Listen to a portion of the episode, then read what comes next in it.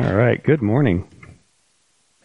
We're going to actually start off today in Matthew 17, if you want to go there. I do not have my customary PowerPoints, and that is my fault, but I'll, I'll still yes, Connie can, can scold me later. That is definitely my fault. Oh, oh, wow. I don't even know what to say to that. Wow. Yeah, Eddie even had a an offering PowerPoint. Why don't I get that? I don't. okay. Oh, okay. I just never see it. Okay. Okay. All right. Well, we're going to start off in Matthew 17.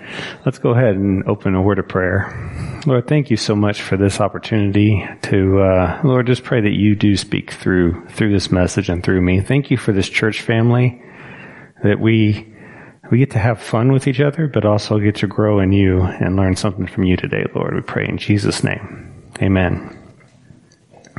All right. So I'm going to start off in Matthew 17. And right at the beginning there, verses 1 through 3. This is often subtitled the uh, Mount of Transfiguration or something like that. After six days, Jesus took with him Peter, James, and John, the brother of James, led them up a high mountain by themselves. There he was transfigured before them. His face shone like the sun. His clothes became as white as the light. Just then there appeared before them Moses and Elisha, Elijah, excuse me, Moses and Elijah talking with Jesus. Okay, so Jesus selects these kind of three disciples that are really close to him, takes them up on this mountain where they're away from everybody, and transforms, transfigures in front of them, showing his, his true form, not just a human form, but this glorious, bright form. And Moses and Elijah appear and start talking to Jesus right in front of these three disciples.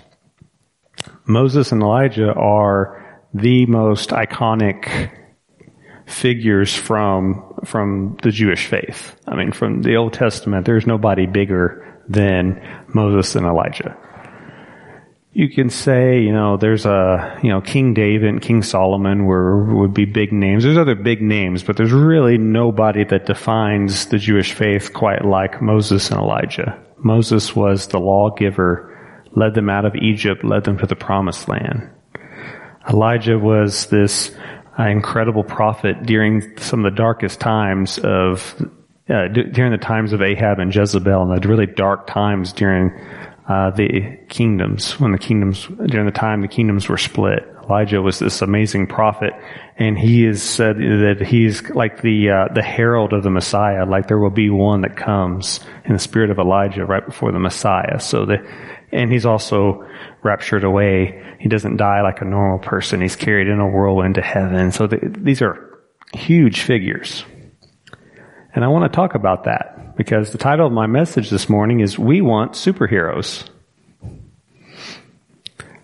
That is um, having a little fun with that title, but the the concept is we really like having these figures, these people that we look at and we say, "Wow, they're just amazing.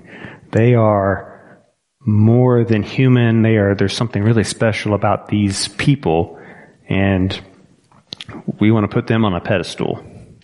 We want to, we want to say, yeah, these, th- these people, these guys, they had it all together. They never failed. They are, they are like superheroes to us. And I want to talk about that today. Because I want to look at these two guys and a third one, and I want to see is this really what Scripture tells us? Does Scripture tell us that there are that there are these people that we can just look at and just put on a pedestal and say, "Wow, these people have it all together," and that's what inspires us? Is these people were something more than human, or are they actually relatable human beings who had struggles, who failed, and God is the one who accomplished great things through them? Which one is it? Let's explore that. So let's talk about Moses for a little bit. Famous guy from the Old Testament. I cannot help but picture, because of growing up watching the Ten Commandments with Charlton Heston, that's what I picture. Several things in it not biblically accurate, but I love that movie. Um, still have not, I don't think I've still convinced Tracy to watch it. Something about a four and a half hour movie she just doesn't necessarily want. yeah, but it is a great movie. But Charlton Heston's this, this big iconic character. That's exactly kind of the thing I'm talking about. Charlton Heston's such an impressive character in that movie. And there's several things in that movie that are not biblically accurate. Moses was not nearly that impressive or imposing. So in Exodus 4, let me build up a little bit to what we're gonna, what we're reading here. Moses, uh, the uh, Pharaoh at the time when he was born was trying to reduce the number of uh, Hebrews being born. Uh, they're concerned the population was getting out of hand. Uh, the Egyptians had enslaved the Hebrews, and they were, they they kill off a bunch of the uh, firstborn male children in this uh, are the male children at that time. They kill off a bunch of them, Hebrews, and Moses' mother successfully hides him. He's actually found by the Pharaoh's daughter, brought into the Pharaoh's household, grows up in Pharaoh's household, is educated uh, as an as a would have received a great education and a, a great life. Uh, they knew he was Hebrew. There's unlike the movie. There's there's no reason to think that there was any confusion about the fact that he was Hebrew, but he was raised uh, in an Egyptian household. Uh, he sees an Egyptian abusing a Hebrew and he kills this Egyptian and hides the body and he's discovered. The other Hebrews know about it. The Pharaoh finds out about it. The Pharaoh of that time, Moses would have been around 40 at this time, and the Pharaoh issues a death sentence to him, and Moses has to get out of there. He, he runs for his life ends up with uh, nomadic uh, tribes, gets married, has kids, spends about 40 years there, and presumably that's it for Moses. He's going to spend the rest of his days with uh, nomadic tribes, and he's with the house of Jethro, and he's has a wife and, is, and grown children, and presumably that's about it for him. You would think. Like that's that would be his story. He's about 80 years old at that point and then he sees a burning bush, a bush on fire, but it's not consumed. Decides to check it out, and God starts speaking to him. Gives him this incredible mission, incredible assignment. You're going to go back and you're going to lead, you're going to do these miracles in front, in front of Pharaoh, and uh, you're going to lead the Hebrews out of slavery and, and into the promised land. And okay, wow. And we we love that part. We study that part. We talk about that a lot. Yeah, the burning bush and Moses goes back to Pharaoh and does these miracles. Pharaoh refuses and then there's these plagues and then they exit that through the Red Sea and we skip over an interesting little part here in Exodus 4 verses 24 where Moses, eh, there's a, there's some time between Moses leaves the house of Jethro and he's got his wife and his children, presumably grown children at this point with him. He's going back, he's going to meet up with Aaron because he insisted that when he's talking to God in the burning bush, he insisted that somebody else do the talking. He's like, I'm not good with words. He was not Charlton Heston. He's like, I'm not good with this. And God actually gets irritated with him and says, okay, fine, I'll, your brother Aaron will do the talking. But God's working with him here. Uh, even describes God getting angry with him at this point understand God's called Moses to something so big and so serious that God kind of has to be a little tough on him. Just understand that. So he's on his way back to meet up with his brother. This is before he's met with Pharaoh. Exodus 4 verses 24. And keep in mind that Moses has been given this very important covenant of circumcision. At a lodging place on the way, the Lord met Moses and was about to kill him. Some translations say about to kill Moses' son. So keep that in mind. But uh, Zipporah, Moses' wife, took a flint knife, cut off her son's, her son's foreskin, and touched Moses' feet with it. Surely you are a bridegroom of blood to me, she said. So the Lord let him alone. At that time, she said, blood, bridegroom of blood, referring to circumcision. Okay, so what happened here? Moses failed. He was supposed to make sure the males in his household were circumcised. That was a big deal. That was something that was going to be set that he was going to carry forward to the entire uh, nation of Israel. This was this was very important, and he messed up. He didn't, he didn't make sure it was done. And he's confronted by the Lord, even to the point of life and death. His wife has to step in and do what Moses should have done. And this is Moses after he's been shown these miracles. He's seen the burning bush. He's been, God has shown him, you can throw down a staff and it'll become a snake and you can put your hand in your cloak and it'll be covered with leprosy and then it'll be healed. And he has these really, uh, miraculous signs he's supposed to show the leaders of the Hebrews and Pharaoh. But he messed up on something. And, we, and it's not something we often talk about, but Moses really made a mistake here. And if you try to judge Moses based on this moment in his life, you'd say, this guy doesn't have it together. This guy, this guy's messed up. He's not, he just made a really big mistake in the middle of something very important. And that's exactly what I want to talk about today. What do you do when you're looking at somebody and they've made a mistake? Or if they've done something in the middle of something important, are you going to write them off or are you going to realize that God's still working in that person? And that's where we're going today. So, this is, this is Moses. This is an icon of our, of our faith. And he's, he's messed up, made a big mistake here. His wife has had to step in and take care of it. Now, is, is that the end for Moses? Mm, of course not. We know he goes on and all the uh, plagues of Egypt leads the children of Israel out, spends 40 years in the wilderness, roughly. The end of his story, Deuteronomy 34, verses 9, introduces and it doesn't introduce, it, tell, it tells us the next person who follows after Moses, but it tells us the kind of a little summary, one of those verses that tells you, okay, the end of this person's life what do you say about them? Deuteronomy 34, verse 9. Now Joshua, son of Nun, was filled with the spirit of wisdom because Moses laid his hands on him. So the Israelites listened to him and did what the Lord had commanded Moses. Since then, no prophet has risen in Israel like Moses, whom the Lord knew face to face.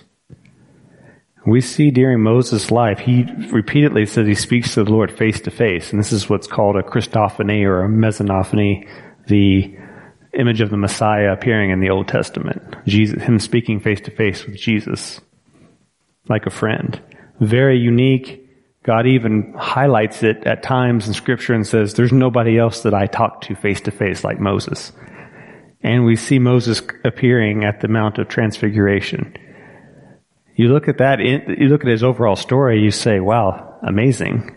And yet in the middle of that story, there's this really big uh, mess up that he did. So if you if you looked at that one incident and that's all you knew of him, you'd say a failure. You look at his overall life and look what God accomplished through him. So we've just mentioned this other guy, Joshua, though.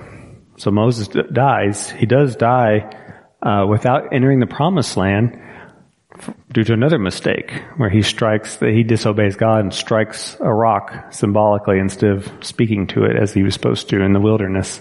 He misses out on seeing the promised land.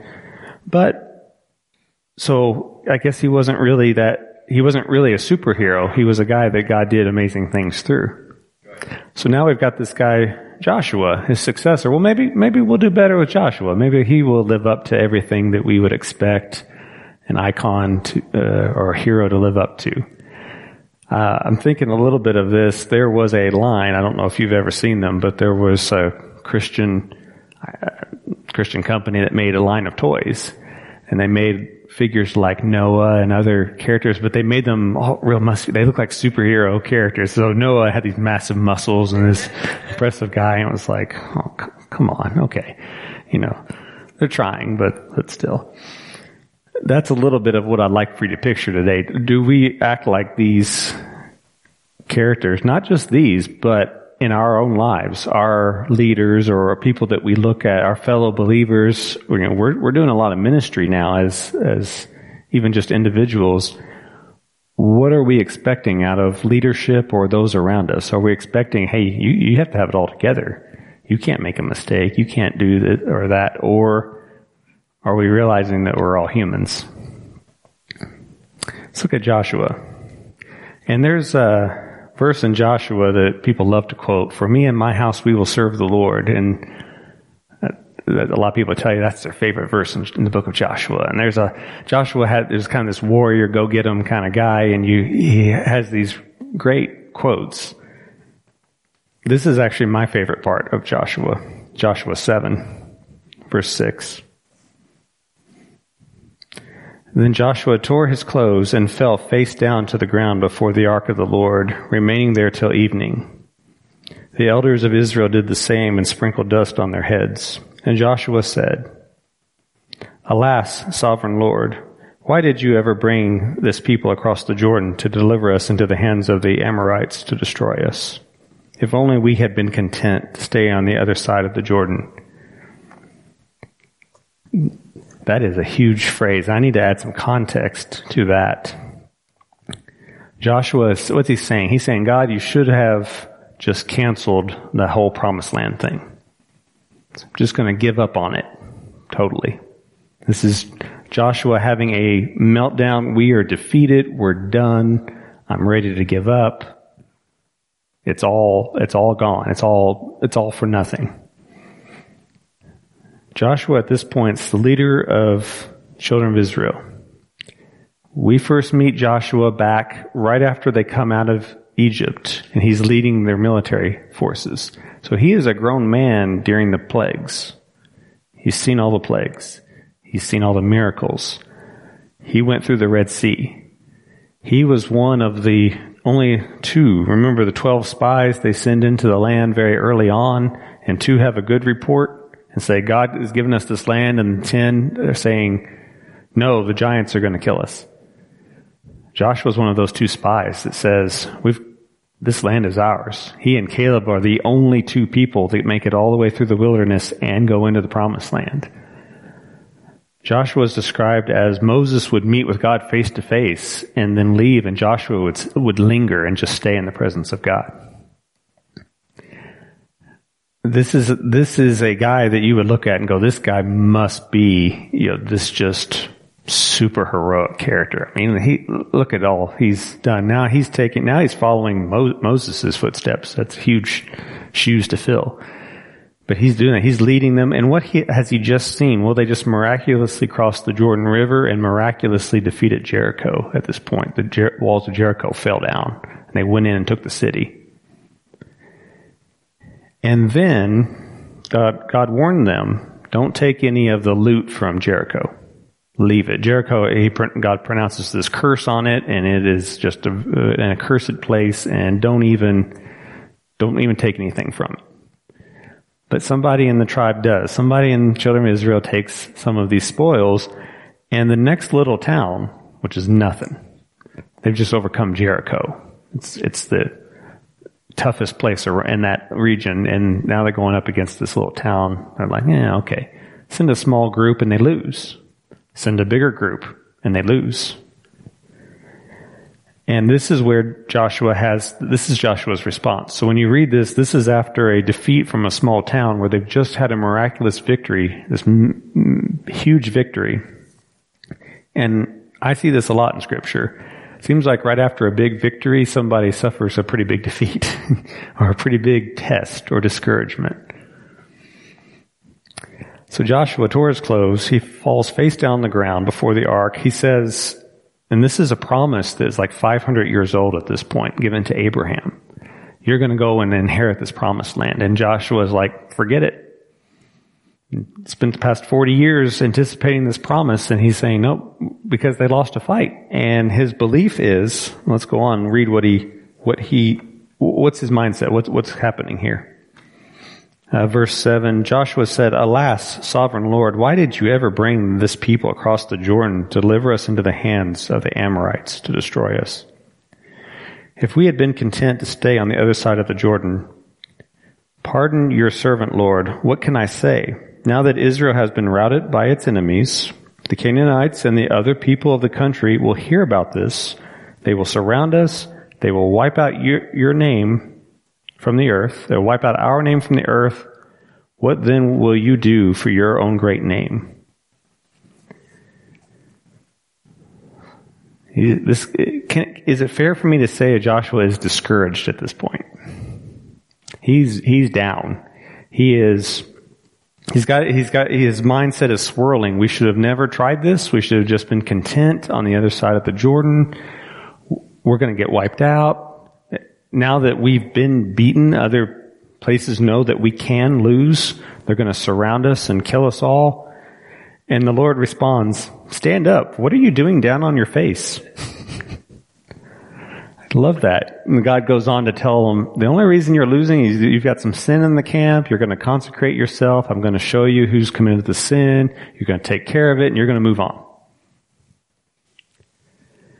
But if I'm one of those elders with Joshua, what would I think at that point? I see, jo- I was like, our leader is just giving up. He's saying we should have, shouldn't even have tried this. We're, we're, we're, we're a mess. The promise that we've held on to our entire lives is nothing. He's seen all these miraculous signs. He's ready to give up. How would you, how would you judge that person at that point? What would you think? Start thinking, uh, he's, he's done. He's, he's, he's lost it. I love God's response. He, he goes, my, my Jason paraphrase, God comes and was like, stand up. What are you, what are you doing on your face? What are you doing in the dirt? Joshua thinks he's doing the right thing. He's, he's throwing, he's down on the face, he's throwing dirt and ash on him and he's, he's down on the, on the ground and God's like, stand up. What are you doing? Go take care of this issue and you're going to be fine. And how does the story end? What happens to Joshua? Does he succeed? Does he fail? Was that, was that it for him?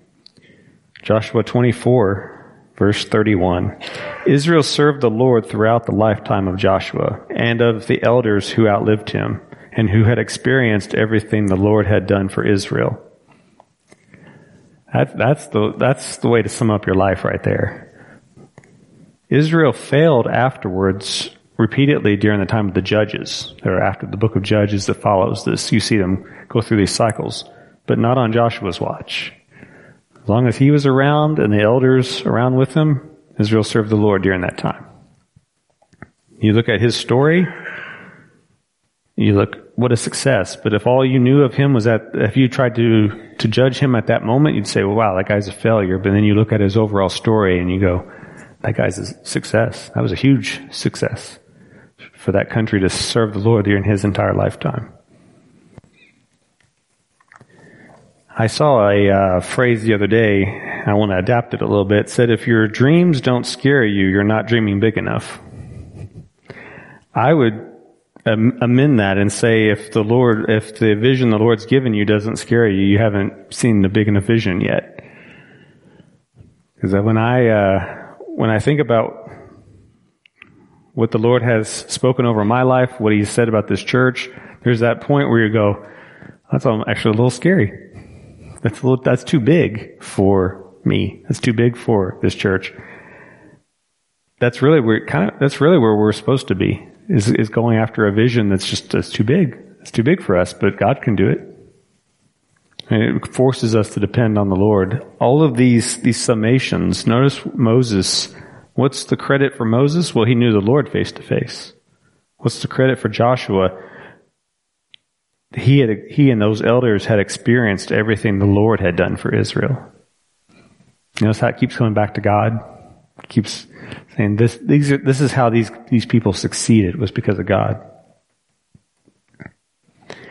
Now, maybe it's just these guys.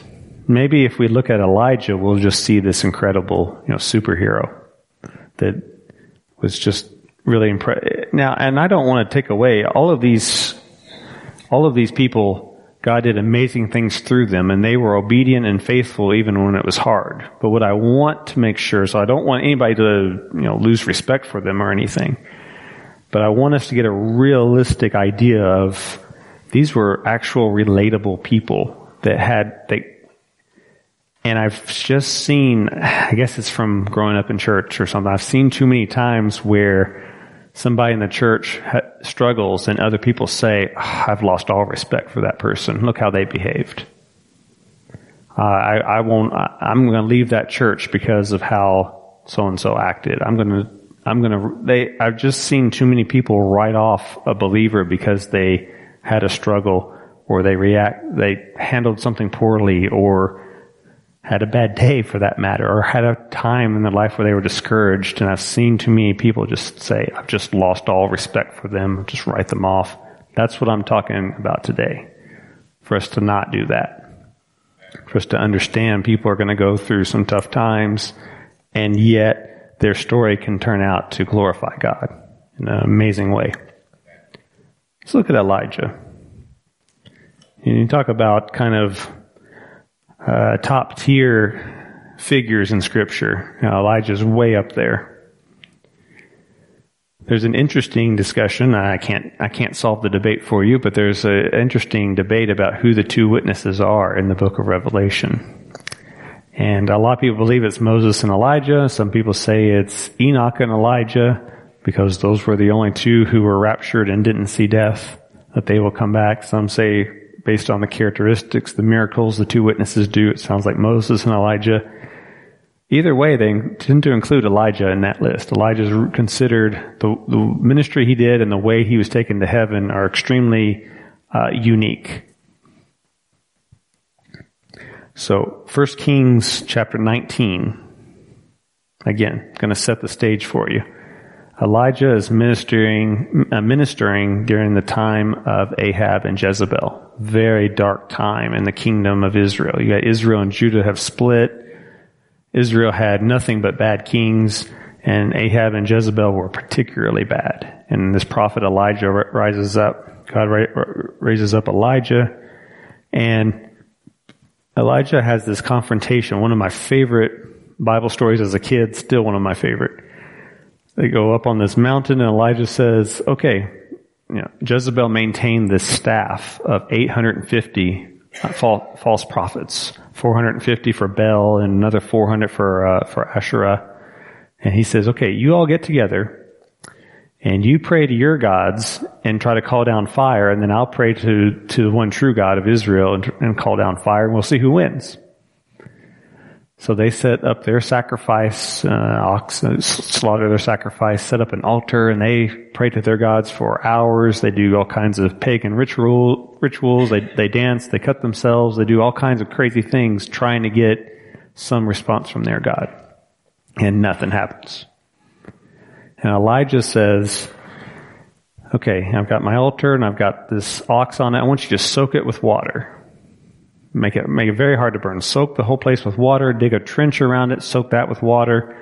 And he prays a simple prayer and fire comes down from God, not and consumes, not only the ox, consumes all the water and consumes the stones that the altar was made of. This incredibly intense, miraculous fire comes down from heaven. Changes, uh, changes the attitude of the, all the people who witness it and they slaughter those 850 false prophets are killed.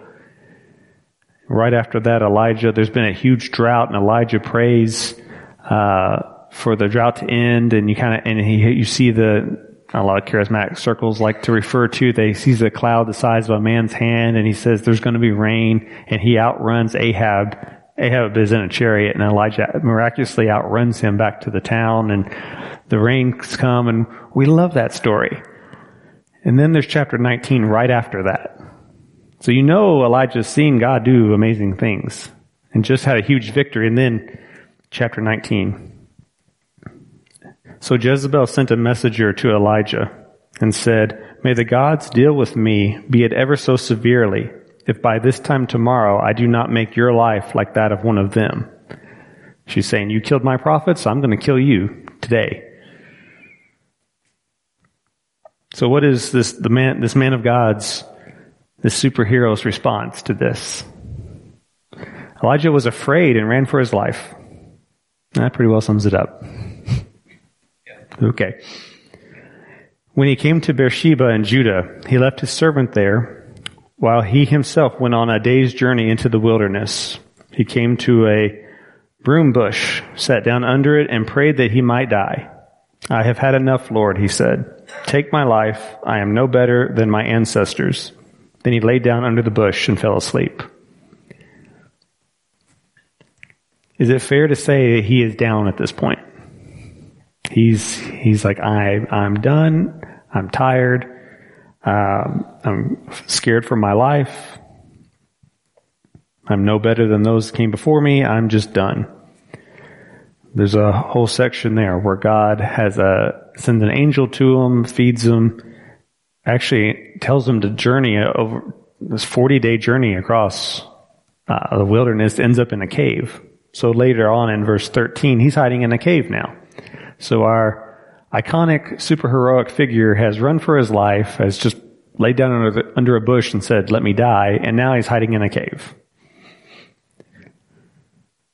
And God starts revealing himself, reveals this incredibly violent wind comes by the cave. He talks about even shattering rock. There's an earthquake. There's a fire that burns across this mountain. And then there's a small voice described as a whisper. And God had told Elijah, uh, come and stand at the entrance of the cave and I'll speak to you. And this incredible show of power and then speaks to him in this small voice and says, when Elijah heard it, he put his cloak over his face and went out and stood at the mouth of the cave. And I love this. And the voice said to him, What are you doing here, Elijah? God, again, similar to, to uh, Joshua, what are you doing? How, how many of us, how many of us are glad that sometimes God just says, what, what are you doing? And didn't strike them dead, didn't curse them, didn't do something, just says, what, what are you doing? Anybody else here need that sometimes where you have the Holy Spirit inside you say, just, what, what are you doing? Why are you feeling this way? Why are you acting this way? What, what are you doing? So what are you doing here, Elijah? He responds, I have been very zealous for the Lord God Almighty. The Israelites have rejected your covenant, torn down your altars, and put your prophets to death with the sword. I'm the only one left, and now they're trying to kill me too.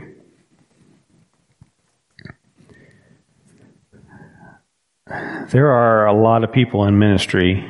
Pastoral ministry is one of the toughest things a person can be called to. And I know that, oh yes, we have Pastor Chad and we have, you know, those of us who are elders, but all of us here, we know we are called to minister. And that's a lot of what we're doing at the Evansville campus now. We're kind of fueling up here to, to minister there. There are point, there are points in ministry. I have had family members, I've seen friends, I've seen people quit the ministry. I've seen people give up on their faith who were ministers, preachers of churches and end up renouncing their faith so discouraged by how they've been treated by people. And I want us to be aware of that. I want us to pay it to realize how much that's a problem in the church. I want us to brace for it and not be guilty of it also. I want us to encourage one another as ministers, not tear down, not look at somebody who is down and say, well, just write them off. They're not gonna, God, God can't do anything with them. Look, look at how, look at, look at the struggle they're having.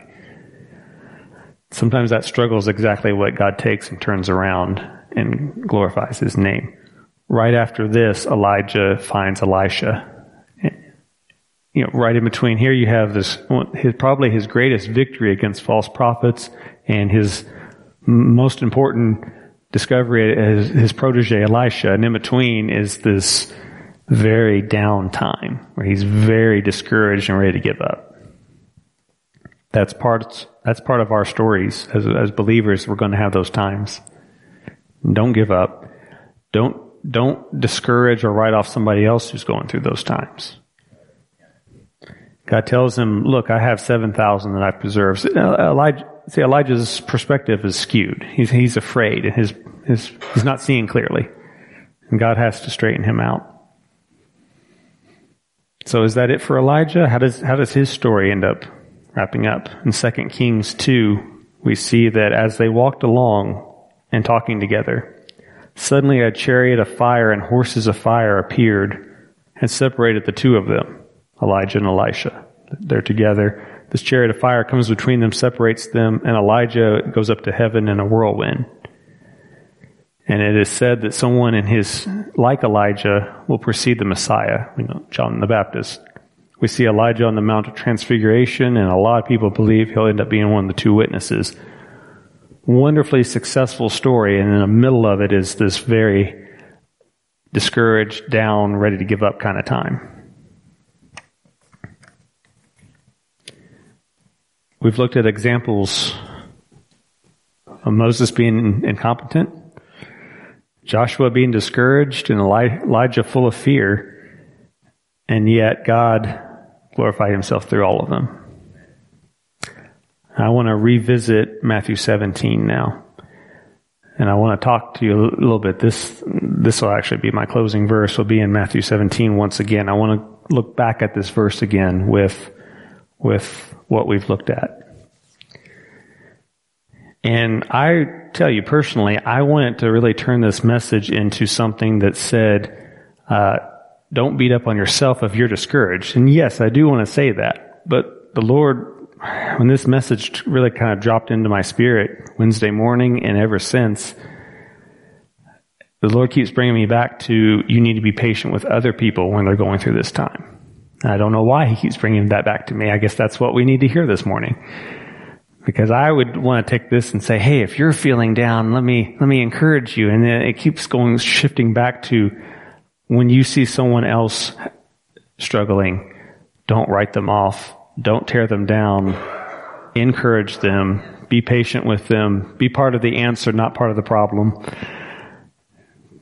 Just be patient with one another. And it's okay. It, even a very godly person has struggles and has a downtime.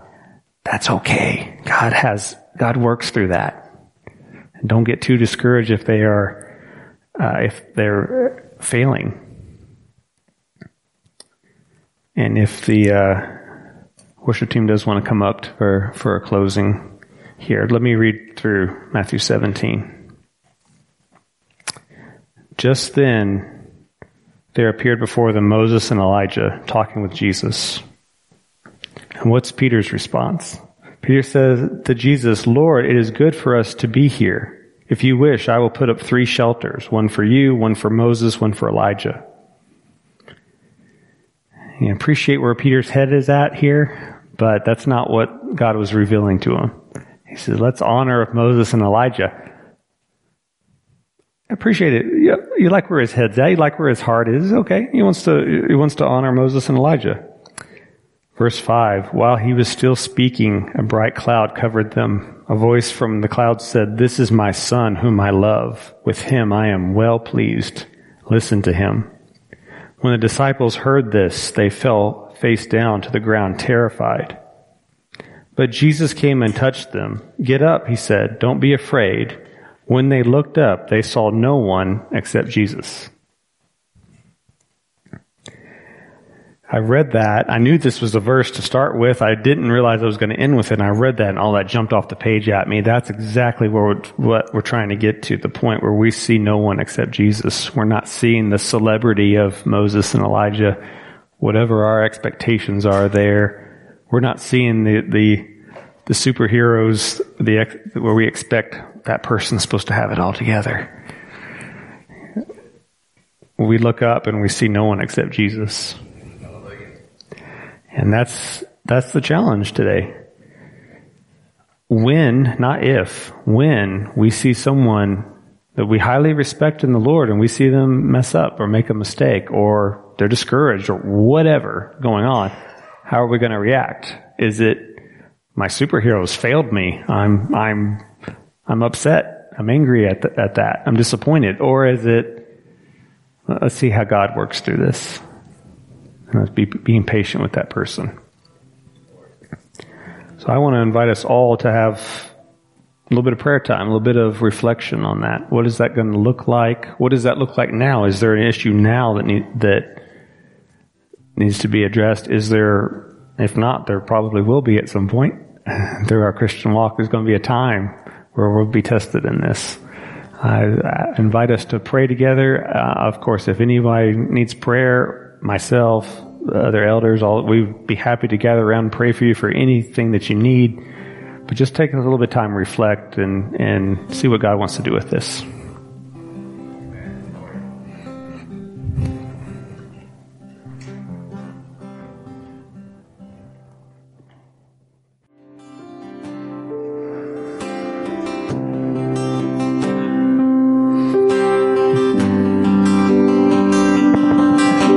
Kevin, would you want to come up and pray us out today?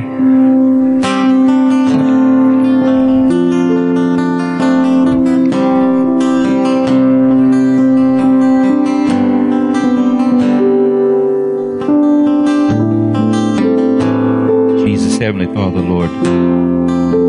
God, we love you today, God. We praise you, God, for your spirit, Lord, and we thank you, God, for the worship, Lord.